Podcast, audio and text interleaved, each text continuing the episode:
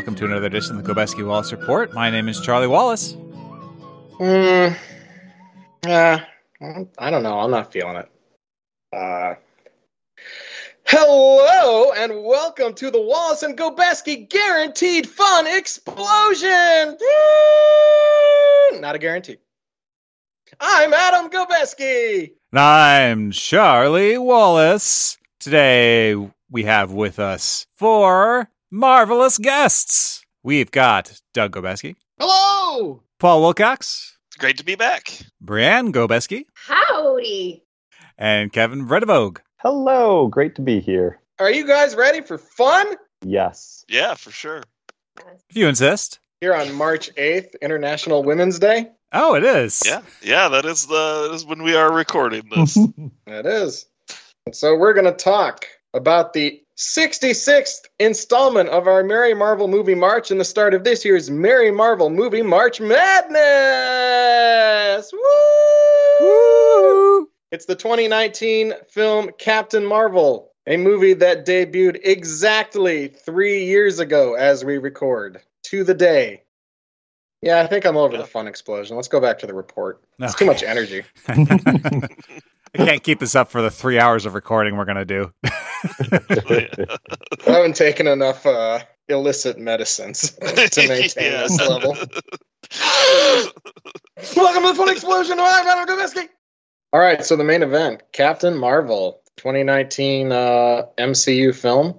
Uh, the story of one Denise Captain Marvel who uh, has amnesia, so she goes back to the 90s to uh, fight oppression. Things like uh, deal with Boss Nast and uh, what? No, what's it? Boss Tweed. That's his name. deal with Boss Tweed and Tammany Hall and fight for women's suffrage. In the 90s? Yeah. You know, I heard Boss Nass was involved in all that as well. Though. And spoiler alert, she uh, she's successful because women can vote now. no thanks to Boss Nass. Why don't you tell us what this movie's actually about, Brianne? Three sentences or less. Captain Marvel um, is a member of the Kree Star Force and is captured and then stranded on Earth, where she realizes that she actually has memories about her past, finds out that she is fighting on the wrong side of the war, and in fact, she is an Earthling, and realizes that she got all of her powers not from the Kree, but from a cosmic explosion and she ends up fighting the Kree to be able to save another race of the Skrulls and meets friends along the way that help her. There, no need to see the movie. nice job. I'm out of practice. okay. Had you seen the movie before, Brianne? Uh, yes, I had seen it in the theaters. I'm pretty sure I saw it the weekend it came out. Okay. And Pretty sure that's right. and then I believe we saw it again when we bought the Blu-ray. And then today. I'm married to Brianne, so what she said is the same for me. Yes, I had seen the movie maybe two or three times, probably once in theaters, once in the build up to Endgame, and then somewhere in there once with my wife. But yeah, no, I've seen it a couple times now and looking forward to talking about it. this was the second time I'd seen this. The first time I saw it in theaters, I don't What? really, I don't really remember why. You why. don't see any of these movies. Yeah, I, Car and I went to see this one. Her idea or your idea? I don't even remember. It's it's just Or you Just were blank. at the theaters and you were like, what are we going to see? Maybe he has amnesia. yeah, that's right. He's blocking it. Uh, you think someone's suppressing his memories? hmm Could be. Just just suppressing my memory of why I went to see one particular movie. Insidious. Much like Charlie, I saw it in the theaters and I saw it again just now for this podcast. um, I uh, this was my first time. Wow. Yeah, I kind of tried watching it early in case I wasn't able to make the six thirty watch, but uh, I kept falling And then asleep. fell asleep. Yeah. I was on too too this was that was too close to uh after surgery. I was like, well, I might as well get something done. but I was like, oh yeah, who who am I kidding? I can't sit through a two hour movie right stay awake through a two hour movie right now. So yeah, backstory real quick. As far as the comic book character goes, we probably have to go back to like the late 1930s, early 1940s, when uh, a company called Fawcett F A W C E T T, uh, released a character called Captain Marvel, who was basically uh, kind of like a Superman style superhero and uh, was incredibly popular and uh, got his own movie serial. In fact, the, he is the first superhero movie is Captain Marvel. And DC did not like that. And so they sued Fawcett, said, You're ripping off Superman. The case took like 10 years. I mean, we'll talk more about this someday when we get to a DC march. But the short version is the court initially found in favor of Fawcett. Well, no, they found that yes, it was an infringement, but DC hadn't properly trademarked Superman, and so therefore Fawcett was free to do what they wanted. That got appealed, and it kind of led to some out of court settling because by the time this got to like the 50s, and uh, Captain Marvel sales weren't doing very well, and Fawcett wasn't doing very well, so they just decided to drop the whole thing. Then in the 60s, Marvel Comics comes along as Marvel Comics. They notice that uh, no one's using the Captain Marvel name, really. Uh, I guess there's a small company that's using it, but they convince them, they like give them money to stop because their name is Marvel and they would like to have a character called Captain Marvel. And so Captain Marvel is a Kree warrior named Mar-Vell who gets sent to Earth for nefarious purposes and I roughly says, uh, the heck with that, I'm going to defend Earth against the Kree and stuff like that. The book does okay. I think it lasts until the early 70s, something like that. Around this time, Fawcett sells the rights to its comic book characters to DC, and the best known of them is Captain Marvel. And so Marvel, understandably, does not want their biggest competitor to put out a book called Captain Marvel. So, consequently, they have to keep making new Captain Marvel characters to retain the trademark to the name Captain Marvel. So, that's why there are a number of Captain Marvels floating around the Marvel Universe. Uh, the one specifically that we're talking about in regards to the movie, Carol Danvers, actually starts out as a spin off of the original Captain Marvel in a book called Ms. Marvel because it was 1977 and that sort of thing was very popular, you know, Ms. Magazine and stuff like that. She had previously shown up in Captain Marvel, in the original Captain Marvel book, as a supporting character. And then it was later determined she had gained some of Captain Marvel's powers and she became Ms. Marvel. Uh, she was semi popular for a while, not uh, an A list character, probably barely B list at that point. And so her book gets quietly canceled. She starts showing up in like Avengers and X Men and things. She gets some name changes along the way. Binary, Warbird, gets some new powers, uh, gets her own powers absorbed by Rogue. So if you ever wonder why Rogue of the X Men can fly, it's because Ms. Marvel can fly and Rogue absorbed her powers sufficiently to retain that flight. And then so things kind of kept going along. Uh, they introduced more and more Captain Marvels. Ms. Marvel still remained the own thing. I think probably because she was already an established character named Ms. Marvel. So that's why they weren't just making her Captain Marvel until about the late 2000s when uh, they finally said, okay, we're going to make Carol Danvers officially Captain Marvel instead of Ms. Marvel. That's, I actually just read that serial in my uh, compilation of yes of the comics about her taking the mantle of Captain Marvel. So that's the uh, roughly the comic book history of Captain Marvel. Obviously, very briefly and not very detailed. Oh well. Uh, as far as the movie goes, um, basically, once Kevin Feige got the Marvel Studios out from under Ike Perlmutter, who had already basically said uh, female superhero movies won't sell because Elektra did badly and Catwoman did badly. Uh, he's also the guy who didn't want black superhero movies. And so once they got him out of the way, then they could start developing the movies they wanted, like Black Panther and this movie, Captain Marvel. And that was pretty straightforward once they had the opportunity. So where should we start? Should we start with the opening Marvel logo? Flip, flip, flip, flip, flip, flip, flip, flip. Oh, that bummed me out in a good way. yeah, yeah. This is the first uh, Marvel Studios movie since Stan Lee passed away. That's why that's happening there. Oh, okay. What what's happening for those of us who uh, are listening to this podcast months later, having potentially not seen the movie recently? Uh, instead of the usual uh, actor scenes and the letters of Marvel, they get various Stan Lee cameos and stuff. Yeah, some behind the scenes footage with him and uh, the actors and, and such. It didn't really bum me out. I was just like, oh, I think because I'd already been bummed out by that point. Yeah, I I'd think gotten we've seen past a couple of sure. movies already that Yeah. got us bummed out about Stan. It's interesting because he hadn't, he was still filmed in that. Yeah, he's still in the movie. But by the time the movie had come out, they had, he had passed away. And I assume Paul's going to want to deep dive on that. But Oh, what? on the oh, Oh, where he's on the where he's on the bus or the the train um reading the Mallrat script where he's Stan Lee, creator of such characters as Spider-Man and such. oh, So I assumed Paul would want to do a deep dive into the weeds of uh, how that would be possible. yeah. Wait a second. Huh. But I guess it's only just occurred to him. Yeah. well, he could just be somebody who is auditioning for Mallrats, and Mallrats is different in this universe. no, no, no. You just you just go with the the Logan rule, which is this stuff really happened, and the comic books really exist, but the comic books don't really tell you how the stuff really happened. Oh, yeah. What do you want to talk about? so it's set in the 90s. 1995. So this is what some people feel when they watch Stranger Things or whatever. Like, okay, this is more relevant to me. Was everyone here born before the movie was set? oh, yeah.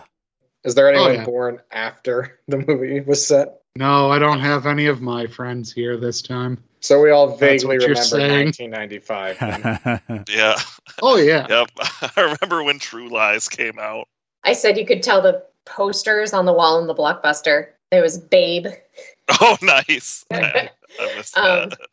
And I wonder if there are any, if it really did that true, if you were to look at all the VHSs and see if they truly were like, if there were any anachronisms in there. Yeah, I was I was looking closely, but yeah, I was just thinking, like, man, it was somebody's job to have to go source like yeah. pristine condition VHS tapes. Probably not any problems in that scene in particular. Pristine condition, though. Well, no, not pristine condition. Yeah. Probably a lot of recreations.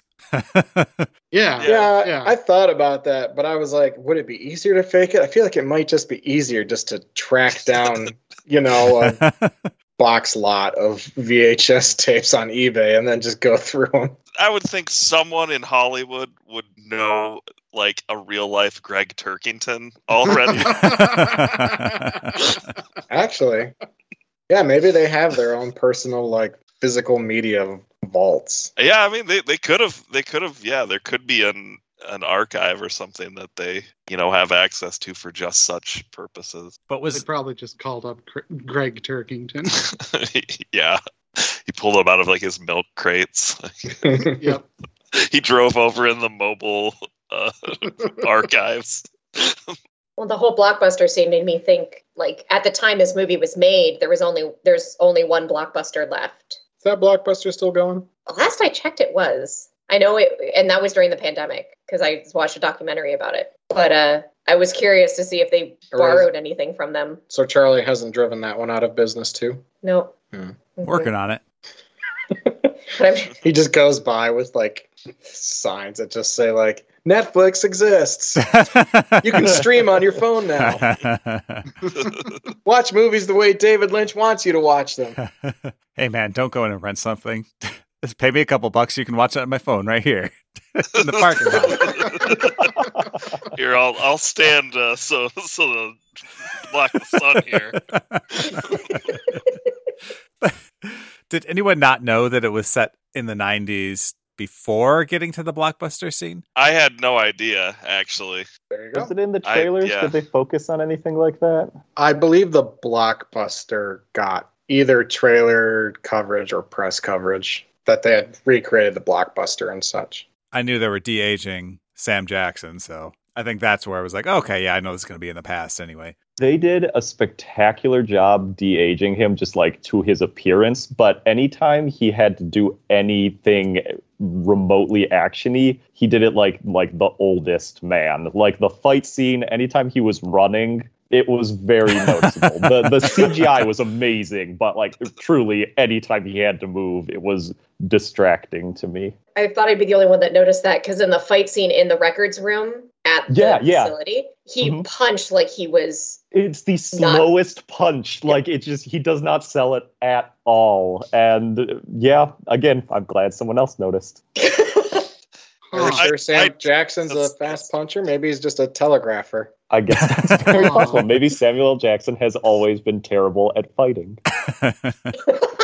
You know, I did not pick up on that at all. I didn't. I didn't notice either. Yeah, Should I you think- watch it again, the the fight scene and anytime he has to run, he has a distinct like something is wrong with this young man kind of look about him.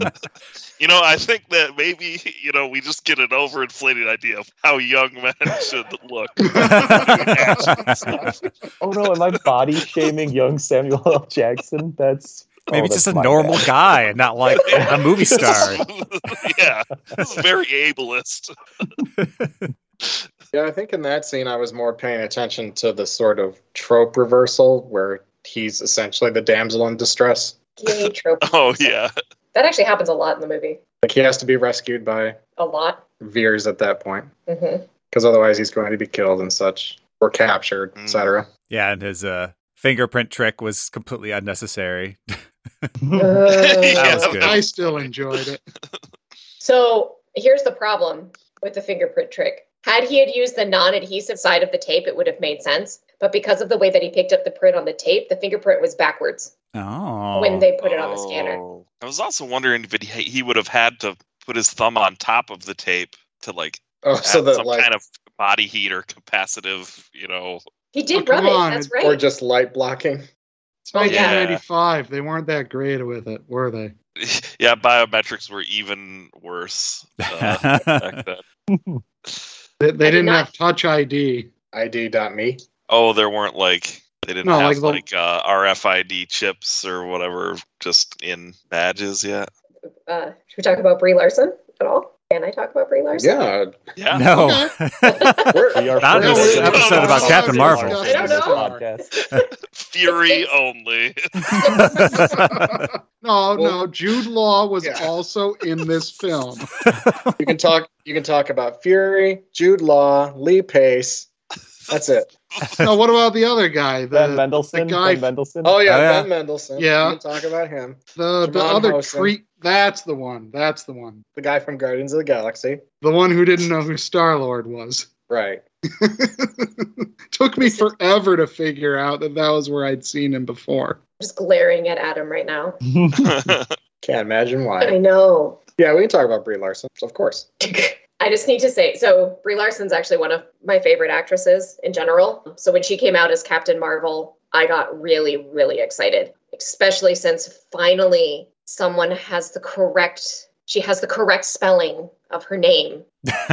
What does that mean? So Brie Larson is short for Brianne, and she does spell it the way that I spell my name, B R I A N N E. And she's the first like that I've seen in the major media that spells her name correctly, um, in my opinion. Which is right because you're on this podcast. Yep. So I exactly. this coming from the girl who has never been able to find her name spelled correctly on any vanity anything ever. Bort.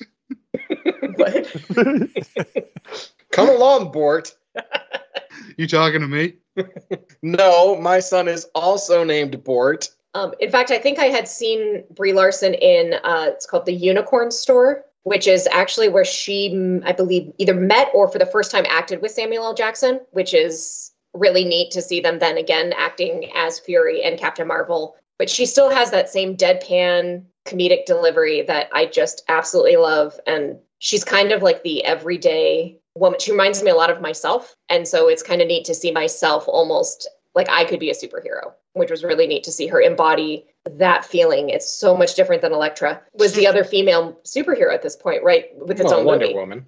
Oh, and then Wonder Woman. Had Wonder Woman come out yet? Yeah, that was 2017. Okay. Not Wonder Woman 84, just Wonder Woman. Oh. I mean, there's there's Black Widow in the Avengers. And there's Scarlet Witch too at this point, but they didn't Yeah. have their own featured film. They were always supporting Oh. cast, I got you. right? So this is the first time since There's Ant Man and the Wasp. It's true. Again, not her own movie. Wait, That's fair.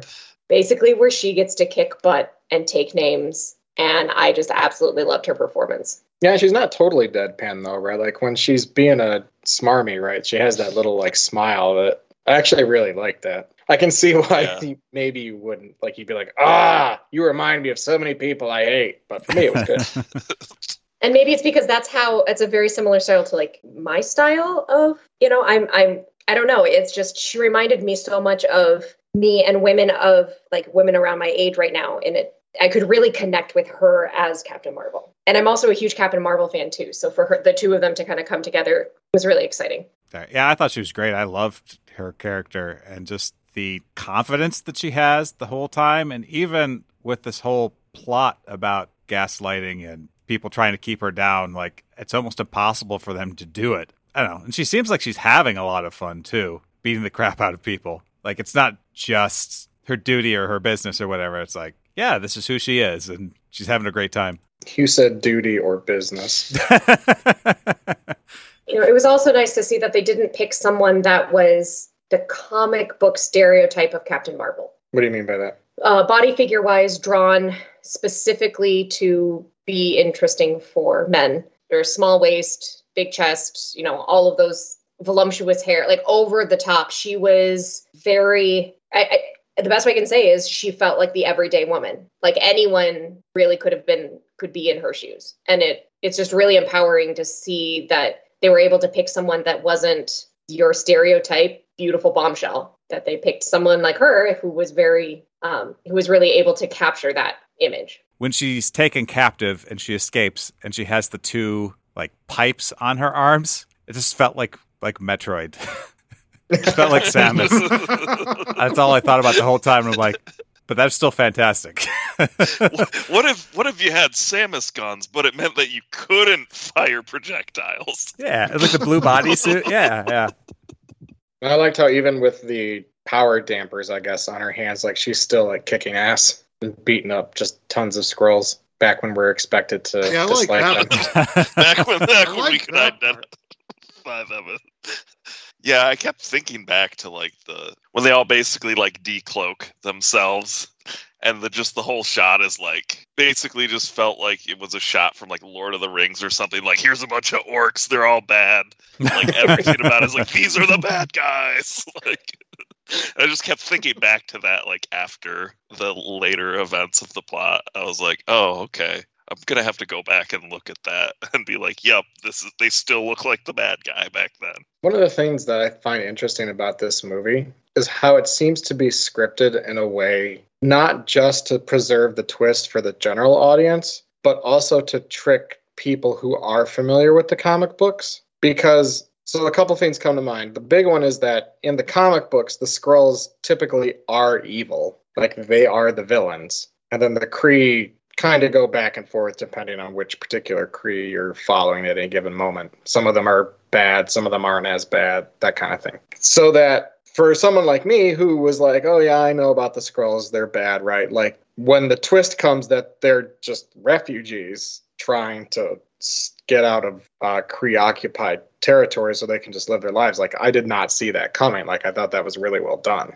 And then the other thing that, in in terms of like trying to, I don't know if trick's the right word, but I'm going to use it. Trick the comic book fans. Like Jude Law's character. If you were someone who knew about the comic books but had only like maybe seen the trailers, right? The movie is designed to trick you as a comic book fan into thinking that Jude Law's character is the original Captain Marvel. You know, that he's like her friend and mentor, guidance, and stuff like that. And if you notice, they never actually call him by name until the heel turn happens, right? At which point they then call him Yon-Rogg, who is a Captain Marvel villain. But up to that point, they don't clue in the comic book fans that that's what's happening. Uh, unless, side note, you watch it with closed captions on, as I did, in which they call him Yon-Rogg literally every time he talks. So I guess that was Oh. lost on me a little bit.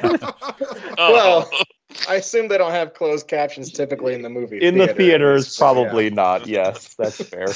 But was that around the same time that you find out that when they call uh, Wendy uh, Lawson Mar-Vell, that didn't trigger you that maybe he would have been the villain? Because I don't think that was the same time. I think they introduced her as Marvel. Yeah, but I think those kind of happen at roughly the same time. At the point at which you find out she's Marvel, like you find out Jude Law's the bad guy pretty close after that. Because I think it's that same scene where she's remembering the uh, the plane crash the way it actually happened, like the whole thing. And that's when he comes through the smoke Yeah. and you see that it was him. Yeah. And I like the detail of how, like, as she remembers it throughout the movie, like the details change. Like the initial memory, like her dream, right? Like she has blue blood. She imagines a Skrull, or she remembers a Skrull in the dream. Yeah. I like that too. The flashback scenes and I guess whatever they did to her memory, the revisiting of the memories by the Skrulls, I, I liked all of those scenes a lot, especially where they're kind of like going through her memories, commenting on them, replaying them. Thought that was Yeah. kind of trippy. I enjoyed it. It was a nice way of giving exposition without forcing it on you. Right? Yeah. This is an origin story, but it's not because she's already gone through everything. Everything's already happened. And the origin kind of gets unveiled to not only her, but also to the audience at the same time, which is kind of neat. We're kind of going along with her on that journey. Yeah. Young, uh, young Carol Danvers is played by McKenna Grace, who is uh, Egon's granddaughter in uh, the new Ghostbusters Oh. movie. I wonder if I knew that. Obviously, her hair is different and she's not wearing glasses, but think of all the flashback bits and probably my favorite moment in the movie is I don't remember exactly what's happening. She's she's talking with the supreme intelligence and they say basically you're just a dumb human or whatever. And then it kind of flashes back to like all of the times that she's fallen in the past but then like got back up afterwards. I thought that was a that was a really nice moment to kind of crystallize the message that they were trying to get across with the movie. yeah, I'd agree with that. and it's it's interesting because I actually wrote a note about that down. And from my personal experience, I've experienced something similar to every single one of those memories as a woman, especially like the guys laughing, the guys making fun, the guys poke, you know, saying you can't do this. This is for men only. Like I've lived that, and so it's almost even kind of using the euphemism of human also as a female being able to pick herself back up. And just that moment of her standing up, I'm just like, yeah, the whole time, like, do it. Um, because I've experienced that even recently. I've still experienced that exact same feeling of the standing, picking yourself up. You can't put me down. I'm going to fight. I'm going to keep going. Literally last week, I already I experienced something like that too. So seeing it today, I'm just like, this is the perfect thing for me to watch right now. nice. yeah. that's both interesting and fantastic to hear. I'll I'll be completely honest. This I wouldn't say it's my favorite Marvel movie. It's not like my least favorite. Just it it never really resonated with me, and it reminded me a little bit of uh, when I watched Luke Cage, the the the Netflix series, and the I mean, just- former Netflix series. Yes, now the uh, Disney Plus series. I don't know if it's quite made the move yet, but I think it's got a couple days still, but yeah. Sure.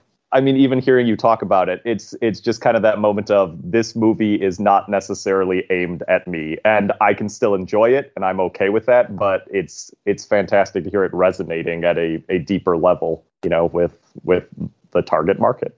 Well, what's interesting, so that last scene where he stands up and he tries to continue to gaslight her, uh, the Jukebug that was good. Mhm. I Where yeah, I just like the where he's just like, I don't think I can win this. Maybe I can psychologically. do it. right, I'm gonna get her, and then she's just like, and the line, I, I, I need it like tattooed on me maybe because it's so perfect that she's just like basically shut the hell up. Uh, seriously, and you know, I don't need to prove myself to you. I literally sat on the couch, and this is the second, third time I've seen this, screaming at him, going, "You bleeping, bleeping, bleeping! What the hell?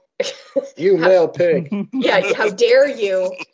Knowing that's the reaction I'm supposed to have, right? So it's enlisting like exactly what I'm supposed to feel because I've been there and I've had that moment and I've even this whole thing's like, who are you? Like compared to me, go away. And the moment she just it was kind of like the Indiana Jones moment where he shoots the the, Oh. the bandit in the the marketplace kind of has that same feeling like this whole like just shut up Oh, so Brie Larson had diarrhea.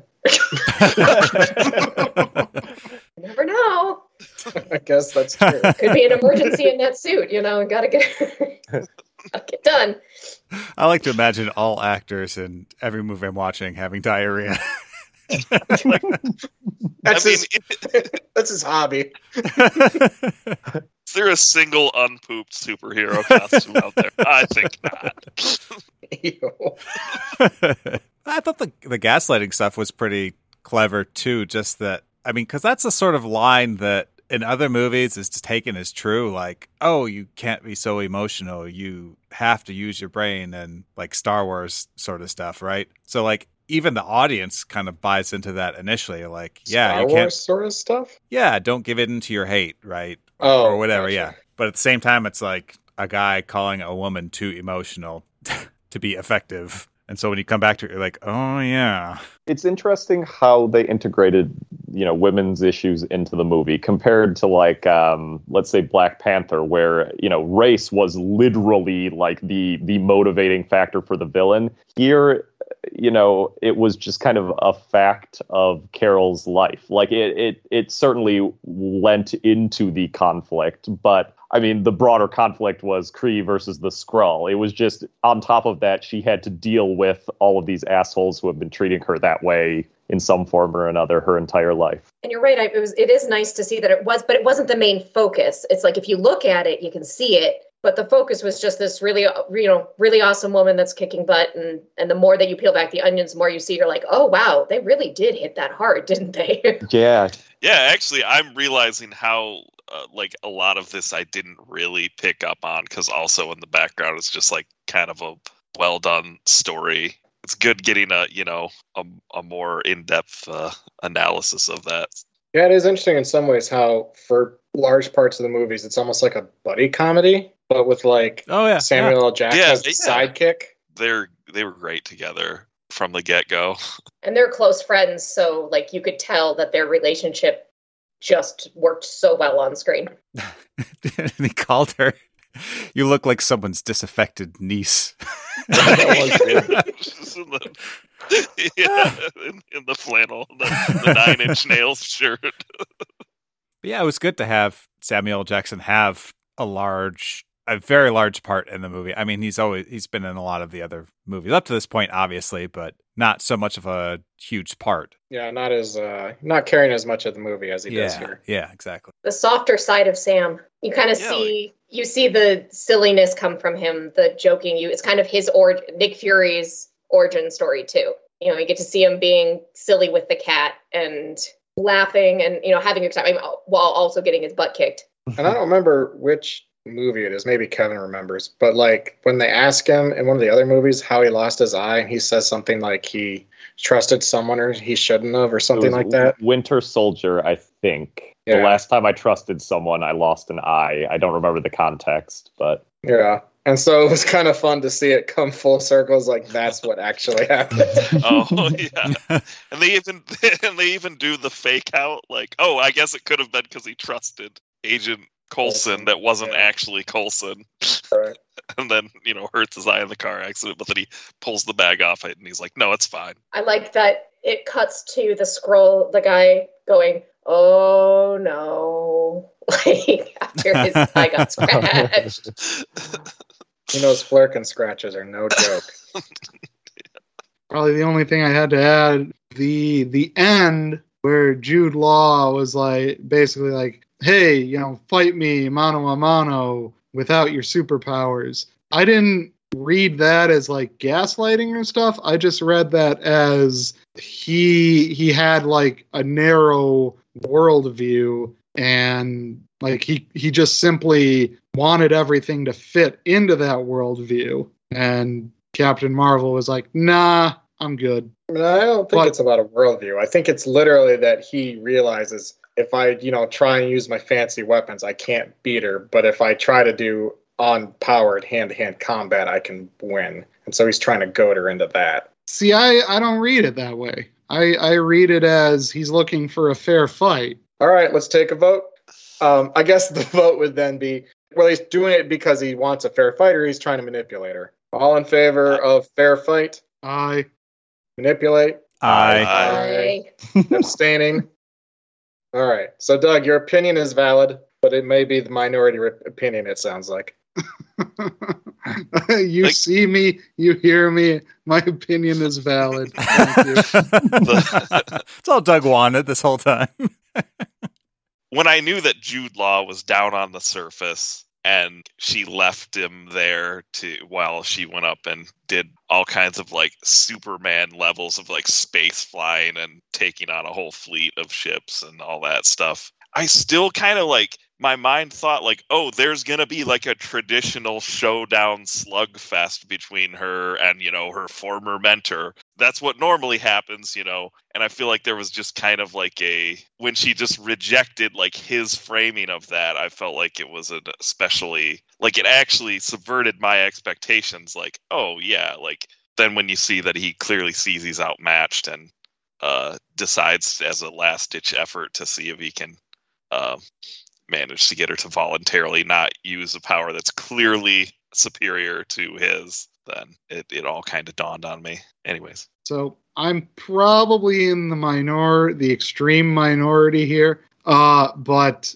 the oh, Skrulls are not the villains turn. Uh, I didn't buy it in the theater. I kept waiting for the other shoe to drop. And even this time, knowing that there wasn't another shoe going to drop, I still didn't buy it. You know, I I was it took me a while like I was pretty skeptical. Like I I don't think I was a 100% like okay, this isn't going to be like a double double cross type thing. Um I think at least it didn't happen for me in that like very scene, you know. I wasn't like a hundred percent like okay paradigm shift.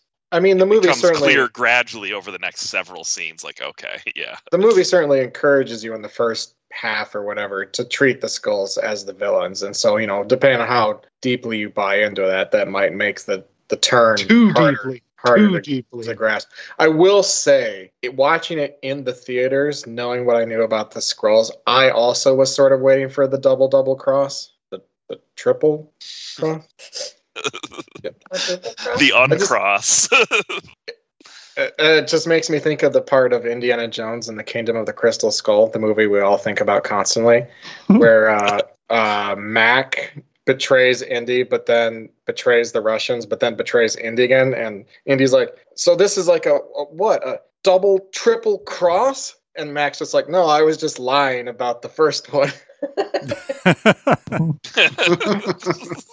But yeah, so when it didn't, so the first time I was also sort of waiting for that potential swing back, and when it didn't happen, I had to re-examine my comic book biases and realize that that I think because a because the movie treats them as villains in the first half, and b because the Skrulls in the comic books are more or less the villains. And honestly, I don't know if I can think of any appearances offhand in which the Skrulls aren't the villains. Yeah, so because that, I had that natural bias that I had to overcome the first time. But now knowing the twist, it's easier for me to buy into that now. I think. I think uh, they've announced a Secret Invasion Disney Plus show, though, so your bias might be confirmed yet. One can only hope.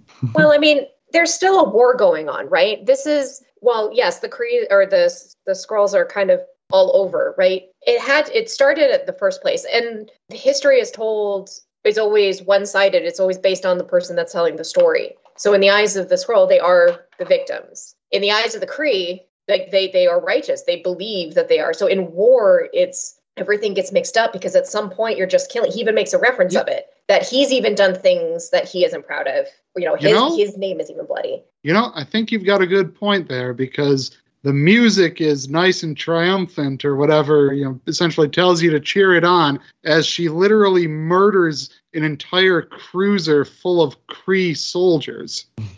So, yeah, I think you're right. It is, you know, a matter of who's telling the story. And she just switches sides from which side of the story is being told. I mean, if you look at it, I I- who's to say that not there isn't some or that it all started from a legit And there, and there were certainly at the time, not specific about that, but I think in a more general sense, there were criticisms that this was essentially pro-military propaganda. It's literally ways- Air Force recruiting material. Right. Which I think is justified. Uh, the only reason I hesitate a bit on that is because that is how the comics are. Certainly by the Kelly uh, Sue DeConnick run, which what this is largely based on. Because Kelly Sue DeConnick was, I think, the daughter of an Air Force uh, pilot. So she was trying to incorporate some of her experiences and her father's experiences into Carol Danvers' character. So, so while yes, uh, I can easily see how it's uh, propaganda, how it's recruitment material, it's not like it's not true to the comic book. I guess is my point.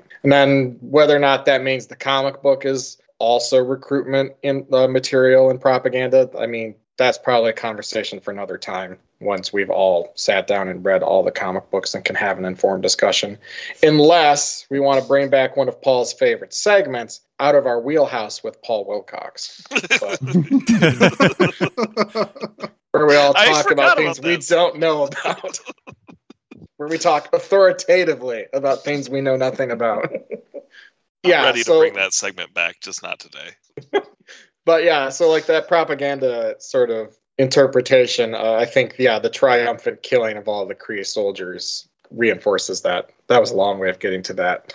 For what it's worth, though, I mean, I, I 100% hear where you're coming from on the propaganda front, but it does kind of get across the point of don't just blindly follow orders. I mean, with where she started in the movie versus where she ended up when she was examining, like, oh, maybe the Skrull are not necessarily the villains. You're right. I mean, exploding a ship full of people, hooray, doesn't exactly mesh with that, but at least she's made her own decision as to who the bad guys are rather than just following orders. And she apologizes later. Here you go.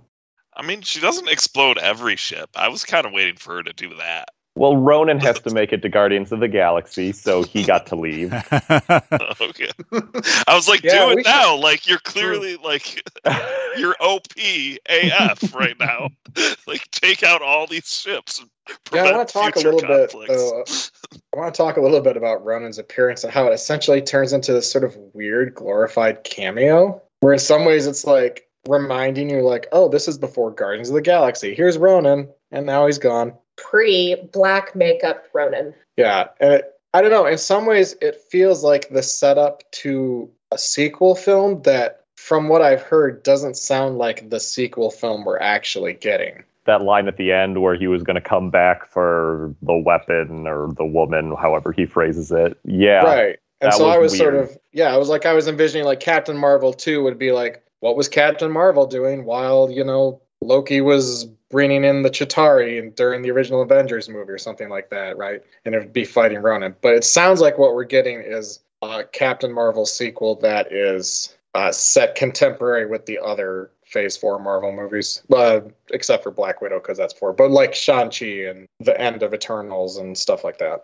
That's kind of sad because part of the charm of this movie is that are all of those little pieces from the past the internet, the loading, the pager. yeah. I, I did disagree with that though. It does not take that long to boot up CD player. Yeah, I, I thought it was interesting that they're like, all right, let's go to my computer shed and put the put the, the audio CD into the PC while while her daughter's outside listening on like a Discman. right. I thought it was going to be like a CD-ROM. You know, they were going to have to drag some files somewhere. Do some defrag. Yeah, they'd be like, "Oh, what format are these in?" It's not OGG. All right, let me go try and find a codec. Did that even exist? It's back just then? one giant wave file that takes No up the whole disk. Yeah, that's more likely. Well, probably is. I like that she was searching on Alta Vista. Yeah. yeah, yeah, at an internet cafe while uh, I was really trying to figure out what song was playing in the internet cafe. You gotta be. Was it you gotta be? Connection by by Elastica. Oh, is that the song that's playing then? Yeah, for part of If if whatever this you know top Google result is to be trusted. Okay. Yeah, for some reason I thought it was you gotta be maybe playing in the background. That was in yeah Des Des'ree yeah that was that was when that was like in she first gets to like her uh Maria Rambeau's hangar Oh, is that what it was? her Okay, private like that's what was playing Gotcha. By the way, I don't know that you should trust just the first Google hit. It's no Alta Vista. no Yeah, you really gotta ask Jeeves. Alta Vista returns just two, just the two best results. It's all you need. It's all you need. Well, and speaking of the music, I really liked that most of them were the power female songs of the 90s, like Waterfalls from TLC, and Some garbage, some hole. yeah yeah No kind of added a nice little touch. Was there no? yeah doubt? they really they There's really no nailed our generation there uh, I'm just a Oh, girl just a during girl. the Yeah, yeah, yeah. yeah. Tragic Kingdom's ninety five, right? yep So yeah. Oh, whereas uh, whereas Celebrity Skin by Hole is 1998, so that would be the anachronistic track there. Well, but that's not uh, diegetic, right? That's oh, just- that's true. that's that under the was only just so. at the end, right? yeah. Yeah. Okay. They did. Yeah, they did their homework. Yeah, I thought the music choices generally were pretty good. Like definitely putting in that '90s mindset without being too sort of on the nose. And like it felt like generally they were appropriately chosen songs. but at the same time, all completely recognizable instantly. Yeah, Yeah, I like them too. 1995. Yeah, yeah. We haven't really talked about her sidekick, uh, the uh, her Goose. friend or Oh, Goose.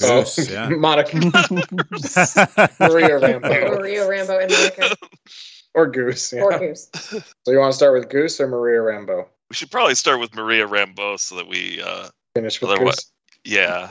Yeah, I don't know. Is Maria Rambeau uh, from the comics? I know her daughter is Captain Marvel at one point. Yeah, Monica one one of the many many Captain Marvels. Yeah, because Monica Rambeau is actually Captain Marvel before Carol Danvers takes on the mantle. Yeah, I think Monica Rambeau's the second Captain Mar-Vell after Marvel, which is uh, originally a male because it was 1968, but is basically the Annette Bening sort of character ish. Uh, Yeah, Annette Bening's definitely a combination of that and yeah. the character of Helen Cobb in the comics. And then so Monica Rambeau is the second Captain Marvel after Mar-Vell dies in the early 80s. Spoiler alert, I guess. Question. He dies of cancer, right? Yep. Okay. And I believe he's one of the rare comic book characters who is still more or less dead. Uh,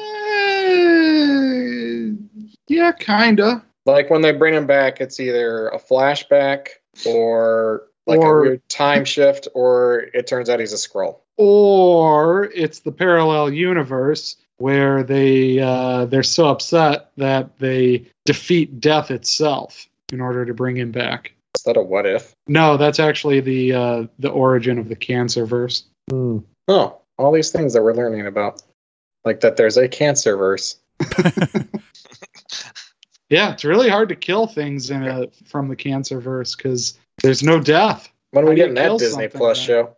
yeah, right. They bring That's in not gonna Thanos. Is that right? They bring in Thanos to deal with it. I think so. Uh, yes. I'm so happy you know this, by the way. but but yeah, Maria and Monica Rambeau. I thought they were great. I loved the dynamic between the two, the mother and the daughter. I also thought there was a great chemistry between Maria and Carol as well. And Monica and Carol. and Monica and Carol. I mean, you definitely have that that chosen family feel amongst the three of them, which I thought was kind of was really beautiful. That Carol has that is the aunt, but she's also very much a maternal figure in her life as well. And I, I, I just liked the way that they bantered back and forth with each other, the way that really good friends absolutely would. And I liked Monica's comment to her mother think about what kind of example you are setting for your daughter. yeah, I was. I thought that I like that, but I thought it was a little weird. It's, she was like, "I don't want to risk my life because I want someone to be around for you." And I was kind of like, "Well, you know, you're a fighter pilot, right? kind of doing that all the time." So, Test pilot. She's retired. test pilot, sorry. yeah, test pilot, Yeah. not a fire. Not a Is fighter it, pilot. Right. is Still it very worth having dangerous. My, is it worth having my mom around if she's going to be such a coward? But it also showed how much her daughter understood about doing the right thing hmm yeah, as well. Like being that person to put yourself forward. Like the fact that she gave her that permission to do so, I thought was really was really beautiful. And the little smirk from Carol, the thumbs up next to her, Yeah. was the icing on the cake. hmm Yeah, really good, really good dynamic between the three of them. and her dynamic with uh, Samuel L. Jackson too, with Nick Fury, I thought was great when they were trying to escape uh, Maria Rambeau. Okay, there's Sorry. just a lot of characters floating around. Yeah, um, Maria Rambeau and the you know in the whole scene with Goose and the test, like just the three of them. Well, you know, because of course Goose had a big part to play, but the dynamics between all three of those guys as they're trying to escape, the basically the humans trying to get out of the overpowered craziness.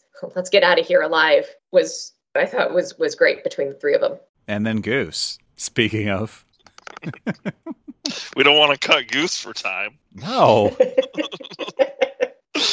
Goose is great.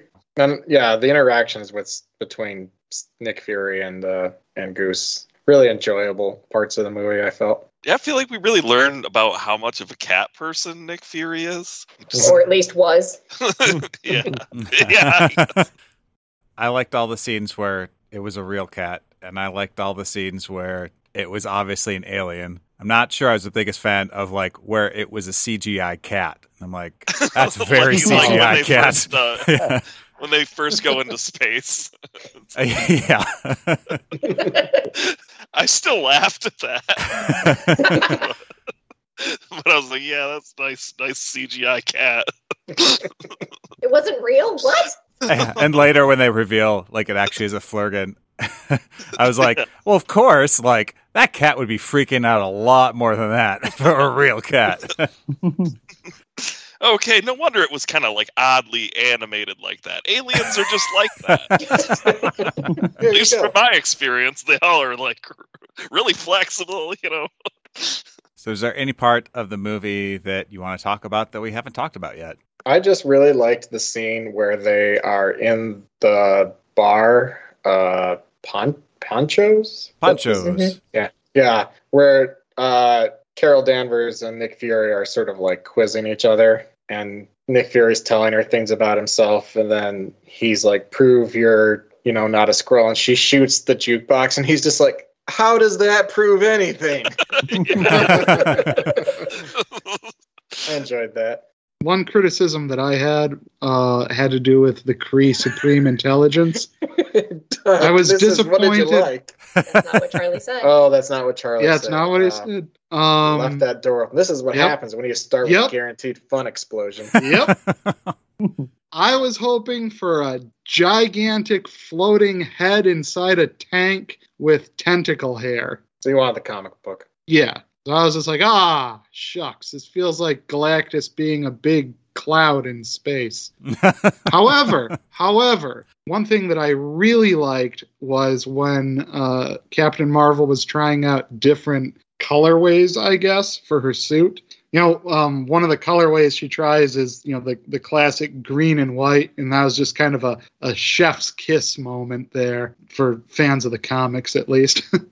Big fan of that. Also as a Spartan. I think when she's going through the different colors, she also iterates through the like Miss Marvel black and yellow. Although she's wearing pants, which slightly She's not wearing a differentiates the exactly. Yeah, There's actually two scenes that I kind of wanted to mention. The one where I'm not sure if it was actually written in the script or if it's Samuel L. Jackson just ad libbing was during the medical examiner scene Oh, where they lift the blanket. Oh, right. yeah. Part of me wondered if that was an ad lib or if that was in the script. It kind of felt like an ad lib. yeah, I read something that said it was an ad lib. Because I'm like, what? That just was like, if it was in the script, it was on. I, I was like, why was that even in there? But then to think it was an ad lib just makes it hilarious. So and the idea then that Ben Mendelsohn's character has to be like pretending to be fascinated by it. but really he's like, yeah, that's what it looks like. I would know. So there's that scene. And then the other one I was going to say is actually speaking of uh, Ben Mendelsohn playing um, the Skrull. Talos? Tanos? Talos, Taros? Talos. Talos. Talos. Tal- yeah. The scene, the scene of them in the plane where they're talking about kind of like about him and his shape shifting, and they're all like throwing things at him, and he's just like, "Why can you be a filing cabinet? Why, why, why would I want to be a filing cabinet?" The delivery to me was so on point, but it made me think so much that that would be the part like Paul could recreate that so well. it just the whole time I'm listening, I'm like, this is like I'm listening to Paul having a conversation on the podcast. Uh, I'm also going to go with uh, Ben Mendelsohn. Basically, like once he has his turn with the the cup of soda, sipping out of that, and he just gets to be funny for most of the rest of the movie.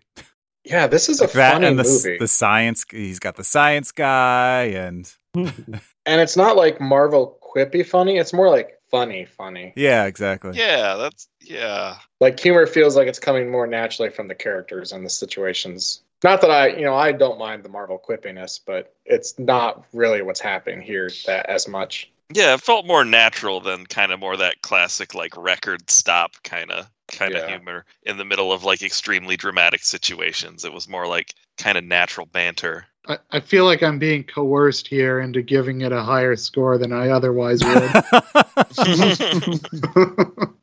It's, I'm just wondering if Doug knows the difference between the word convinced and coerced. I mean, it's nothing malicious here, Doug. We're just saying we like the movie. oh well, I mean, Well, yeah, back at the beginning too, with uh, Brie Larson and Jude Law. Initially, I, I you don't really see the bad guy turn there either because they do have a really good back and forth. It's actually pretty funny there too. Yeah, yeah. I thought like all that, all the banter in the beginning, and you know how it really establishes establishes really well. You know how uh, Carol Danvers is gonna gonna be throughout the movie. You know. But I also like how the movie establishes that the other Creed don't really appreciate her mouthiness. They're just like, ugh. One guy tells the other guy that he's objectively good looking. Or when she says to the other female Kree, Minerva. Minerva. I Minerva, remembered that. yeah, where she's just like, "Oh, is that why you hated? Is that why you were always so mean? Is that why we never hung out? we never hung out." She goes, "No, because I didn't like you."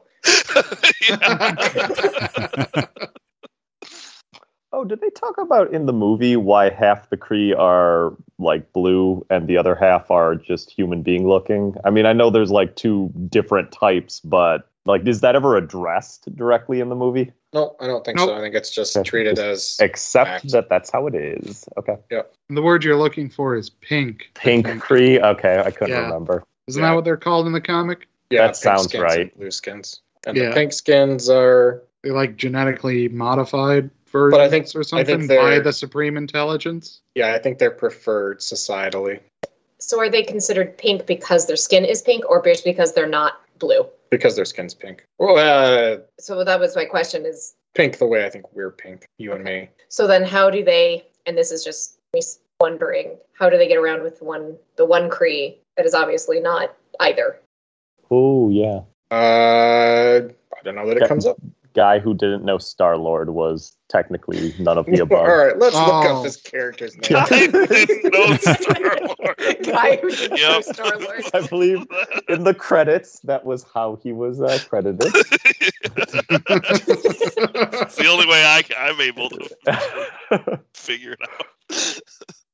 Korath. Dang it! Ah, I was so close. In my head, not when I said guy who didn't know Star Lord.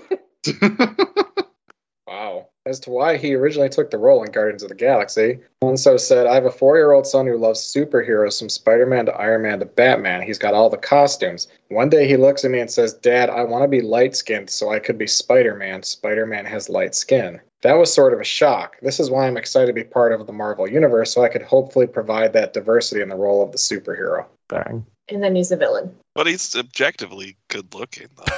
He is objectively.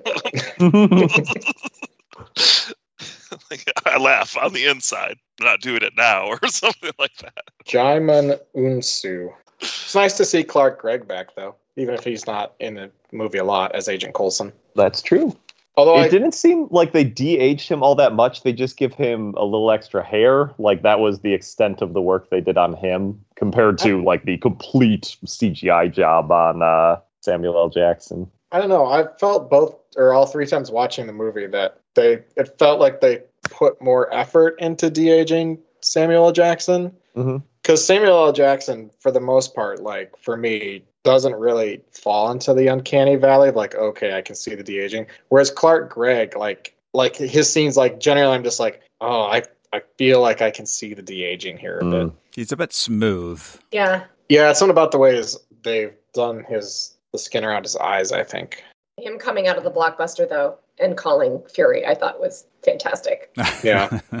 So uh, nobody's here, guys. Where'd you guys go? Yeah, when he lets uh, Nick Fury go, I bet in his head he's like thinking, I'm probably going to get fired for this.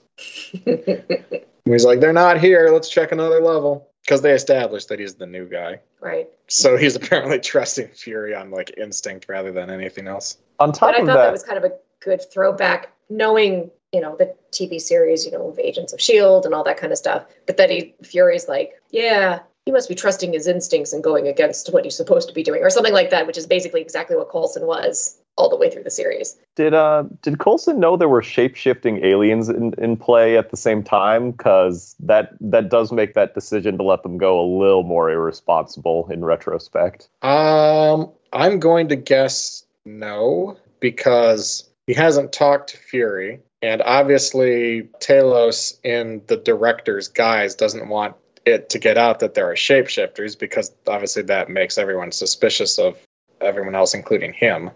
So, So- I guess I don't know if this is better or worse. Why does he think everyone abandoned him at the blockbuster? like, did he ever get an explanation for that? Because if no one ever told him there was a fake Coulson, does he just think no one likes him? Uh, I imagine they would just say like our laser tag suspect started fleeing and we had to pursue. I guess that's fair.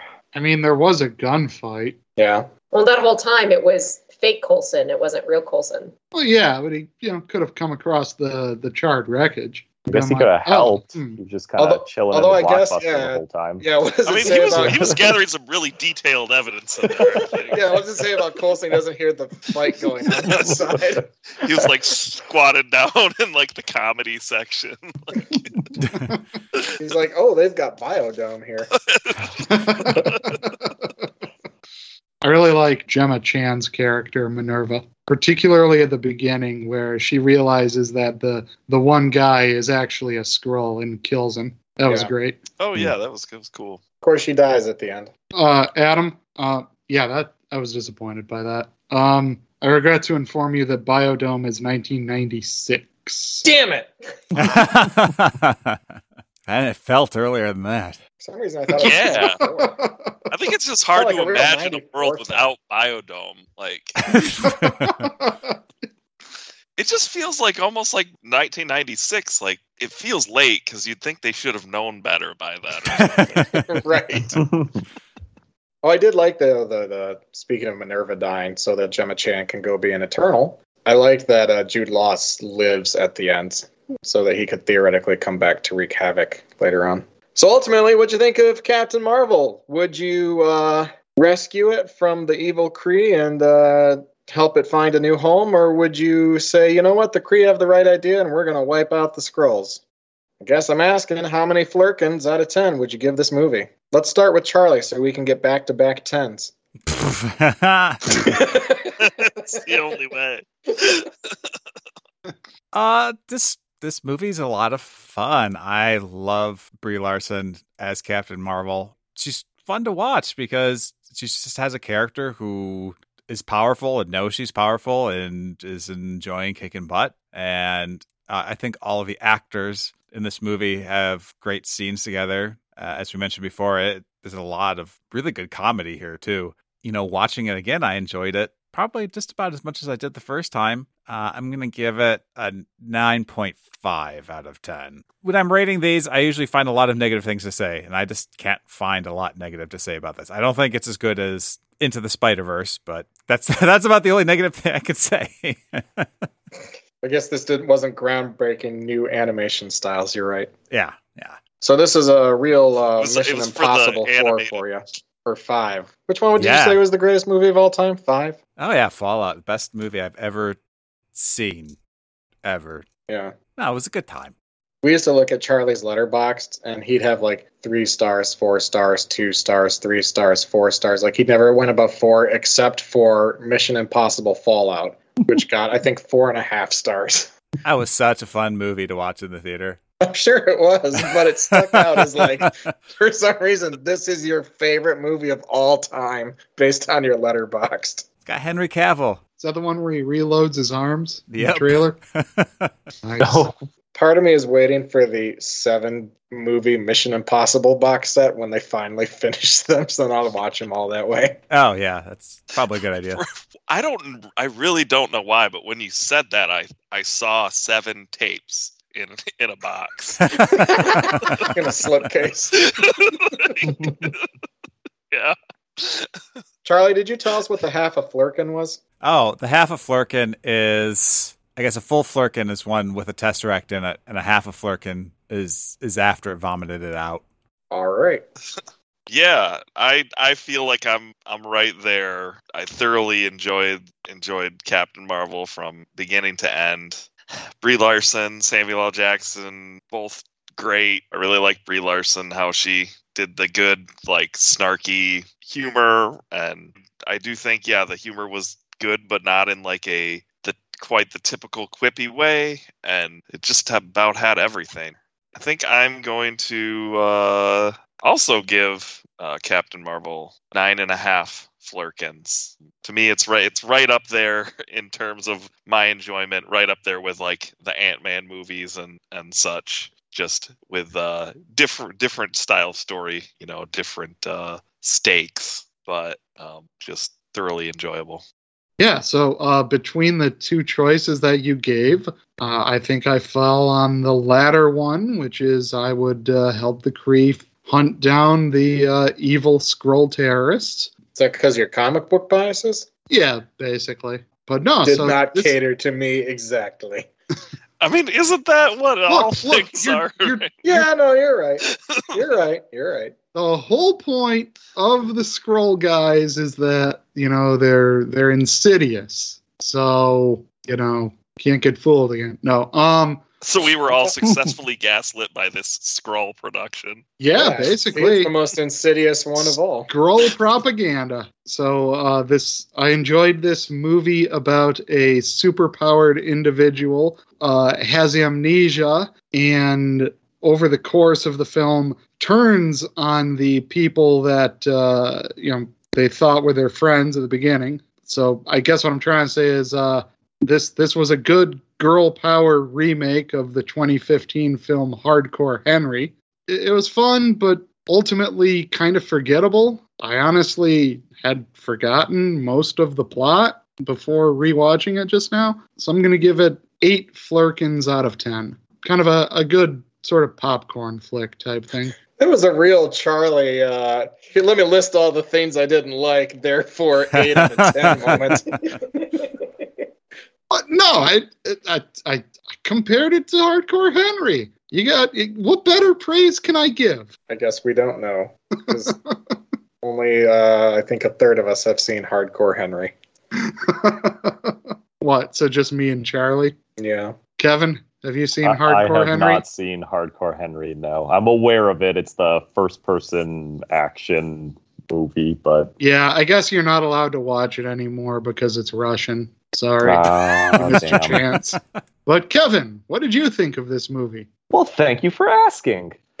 Um, I I enjoyed the movie overall. L- Like I commented earlier, it it maybe didn't resonate with me as much as some of the other movies in the MCU, but there's there was still a lot to like. I liked. I mean, really, the origin story elements, both for the character of Captain Marvel and for the the greater MCU, with you know Samuel L. Jackson, uh, the Tesseract. I mean, all of that. Yeah, uh, looking at what the scores I've given some of the other movies, I will also give this an 8 out of 10. 8 Flerkens out of 10. It's a really enjoyable movie. I left the theater very happy with it, and my feelings have not really dimmed at all. Part of that, I think, is you know the plot's pretty good, the scripting's well done. Like we've talked about, like it's funny, it's naturally funny, and Brie Larson is very charming but strong in the role, and Samuel Jackson plays off her really well, and so it's a lot of fun just to watch those two. Like in many ways, they make the movie for me. Like I said, there's a couple weird things that don't quite feel right, like the the Ronan appearing and then disappearing kind of stuff. Yeah, some of the supreme the Kree supreme intelligence, like I get what they're going for, but in some ways it's a little like something about it doesn't quite land, I think, the way they want it to. But when I say these, these are pretty minor complaints. And so ultimately I'm going to give this nine Flerkens out of ten, just matching with where it fits with some of the other movies. And yeah, this feels like it's on a par with like Ant Man and the Wasp or Men in Black for me. So yeah, nine out of ten. So I haven't done too many of these. Um, I'm long time listener, couple time caller. Um, Man, you got a lot of got a lot of options. Your lowest is two point five, and your highest is nine. You got a lot of space to work in. um, You, yes. You're you're free. Um, so my highest that I had ranked before was Men in Black, and I like this movie more than I like Men in Black. In fact, I think when we watched Men in Black, this movie hadn't even come out yet. Yeah, that would be true. Yeah, no, we we've definitely long since reached the point where uh, the march is older than the movies we're watching. but what I'm, I'm saying is that I'm looking at this now through a lens of starting to see a lot more movies where they're featuring women as the superpower, as the the main character, as the kicking butt and taking names, which they've had women, but they've always been um, supporting characters. They've never been the main focus since, and the only one, the other one that I have as a record is Elektra, and I'm pretty sure I scored that one at like a four. Um, so this was obviously better than Elektra. I thoroughly enjoy this movie. I think I have seen it now three times. Every time I watch it, I actually get something else from it. This time, this viewing actually really resonated with me. I also now have seen Wonder Woman 84, which means that this movie is even better because just it, there's such a, a stark contrast between the way that Wonder Woman 84 ended and the way that this ended. It's like night and day. And I like the way Captain Marvel ended. Where she's, to use Paul's terms, hella OP. Yeah. um, I really don't have anything negative to say about this movie at all. It's probably one of my favorite movies. In fact, since this movie, I've envisioned myself as Captain Marvel more times than I probably should admit. I'm going to have to give this a 10 Flerken out of 10. It resonated so well with me, especially watching it this time with where um, some of the events in my life that have happened over the you know past couple of uh, years. And it's just this movie just really makes me want to go out and kick butt. Would you go higher if you could? I would go uh, possibly, yeah. 11 out of 10. Yeah, I'd rank it up to 11. It's where the knobs should go. Get them up to 11. I can put 11 on the thing. That's fine. No. No, I'm not gonna.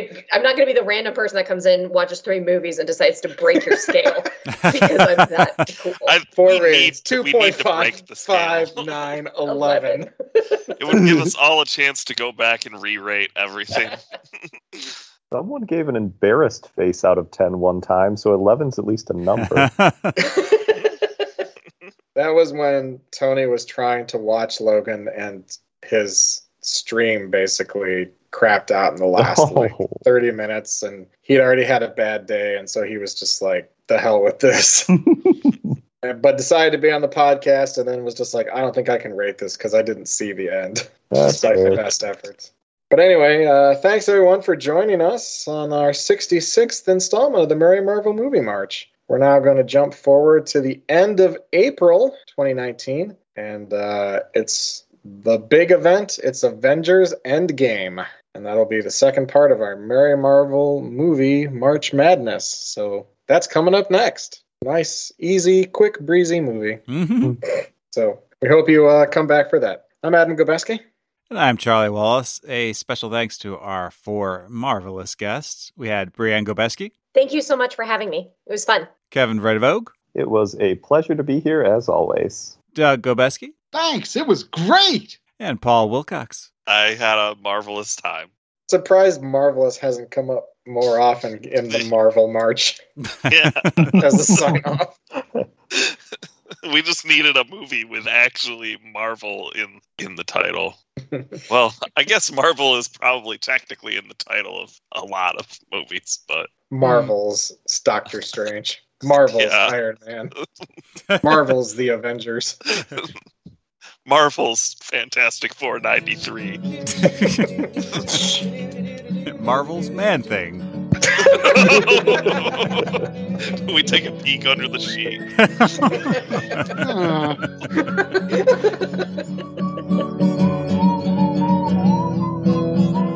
Thanks again for joining us on another episode of the Gobeski Wallace Report. You can check us out on Facebook or Twitter if you'd like. And of course, you can visit our website, www.gobeskiwallacereport.com, which features all of our previous episodes. So you can reminisce about the time that Charlie was attacked by a beaver. I don't think that happens. So many memories.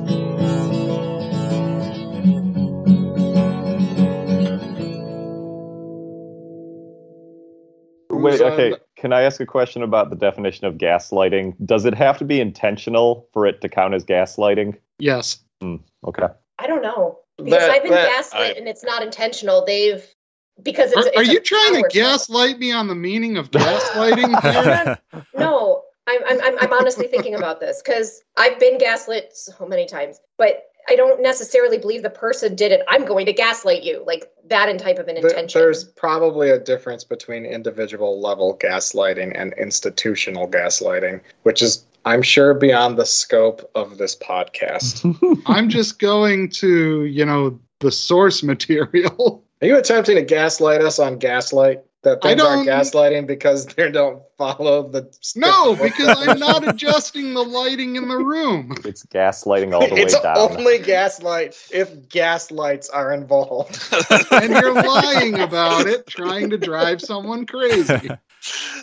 no other definition accepted. Correct. It would be All right. LED lighting now. All right, so then I guess the Are vote you is dimmer whether. switching me? Wow.